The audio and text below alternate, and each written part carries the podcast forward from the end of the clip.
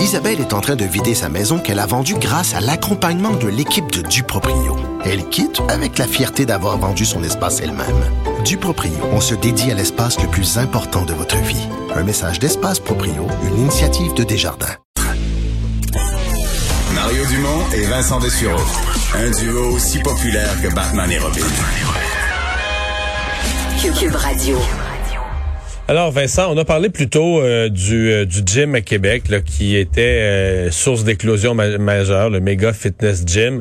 bon, la nouvelle circulait depuis quelques heures à Québec. Là, elle est confirmée par des bonnes sources, semble-t-il, le Journal de Québec c'est que le propriétaire est lui-même malade et là finalement ça a comme plutôt mal tourné.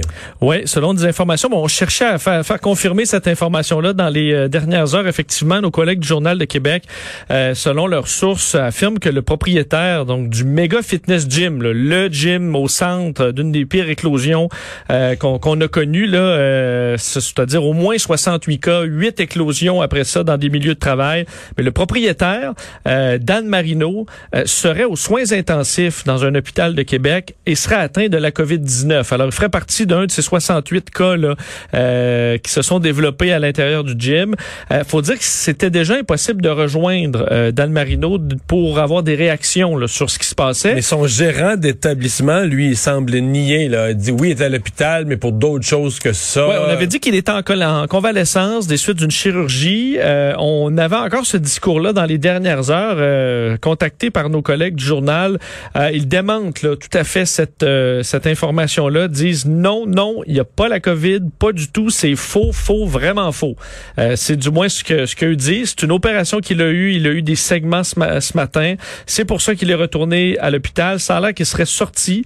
Il a l'air un peu à. Je n'en sais pas. Il n'est pas rejoignable d'aucune façon. non. S'il voulait démentir ça, la meilleure façon, c'est de prendre le téléphone et de dire, regarde, arrêtez de niaiser, je suis en pleine forme. Là. Effectivement. Selon d'autres sources, ce serait pas du tout la, la, la situation alors il serait actuellement là euh, souffrant de la, de la COVID, traité dans un hôpital de Québec. Faut dire que Daniel Marino est euh, très connu, euh, bon pour avoir été une voix très forte pour la réouverture des gyms. Et non seulement ça, mais vraiment sur le, fait que toutes les fermetures étaient inutiles, en gros, et que le la COVID 19 était poussée par les médias et le gouvernement. donc c'est ça fait jaser, disons aujourd'hui, en lui souhaitant un prompt rétablissement tout à fait, et que cette éclosion explosion ben, on puisse la limiter le plus possible. La santé publique est sur ce dossier d'ailleurs. Mais c'est certain que sur 68 personnes dans l'état, il y en a quelques-uns qui vont être euh, sur 68, il y en a quelques-uns qui vont être malades, pas nécessairement tous sur soins intensifs, là, mais euh, c'est sûr. Surtout, on n'a pas. Ça semble s'agit du variant? On sait qu'il y en a là, des cas de variants euh, beaucoup, beaucoup circulent et qu'effectivement, ça peut toucher une population plus jeune parce que si ça se confirme et ça semble se confirmer là qu'il qu'il en est atteint et qu'il et que la situation s'est détériorée, à montre qu'on n'est pas invulnérable, même si on est en forme. Euh, alors, euh, ce sera vraiment une histoire à surveiller. Mais ça fait il quand même quelques-uns. La situation m'avait été racontée moi, par le, docteur Simon, là, qui est à l'Institut de cardiologie et de pneumologie de Québec. parlait de patients, ben, un peu comme M. Marino, là, je souhaite pas de mal, mais qui disait, ben, la COVID, lui, sa page Facebook est pleine de, de, de, de contestation de l'existence de la COVID. Il avait même partagé quelques messages de Alexis Cossette-Trudel. que c'est le euh, gouvernement qui, qui, pousse ça, puis tout ça, puis que les médias font essayer de faire peur au monde avec une fausse, une fausse maladie, puis tout ça. Euh, mais euh, docteur Simon me racontait que des patients, qu'il a intubé des patients, là.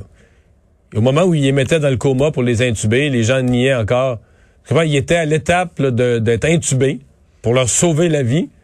Puis il, croyait pas encore. Il niait encore. Euh, euh, D'ailleurs, te rappeler que le, gym en question est fermé. il a été fermé euh, par la de la santé publique en raison euh, dit d'un manque de respect des, des règles imposées par le gouvernement c'est une histoire qui avait euh, vraiment euh, secoué tout le monde durant l'été 2019. Et là, qui revient avec le rapport de la coroner, mais euh, moi, ça me secoue quasiment encore plus. Là, c'est-à-dire que euh, on parle du, de Monsieur Roy, le président de Savaria, de l'accident d'hélicoptère, mais Savoura, ouais. Savoura, ouais, et surtout euh, de son fils. Ouais, de nouveaux détails qui, qui, qui, qui, qui, sont attristants en même temps. Si des gens sont ont, ont, souffert plus qu'on l'aurait cru dans cet écrasement, Justin Roy Séguin, le fils de l'ex-président de Savoura, Stéphane Roy, qui selon la, le rapport de la coroner qui a été publié aujourd'hui aurait survécu plusieurs heures ou même plusieurs jours après l'écrasement de l'hélicoptère qui transportait donc les deux dans les Laurentides en juillet 2019. Et on se souvient, il y avait eu de longues, longues recherches. Alors, est-ce que des recherches plus courtes auraient permis de sauver la vie de ce jeune homme? C'est un peu la grande question derrière ça.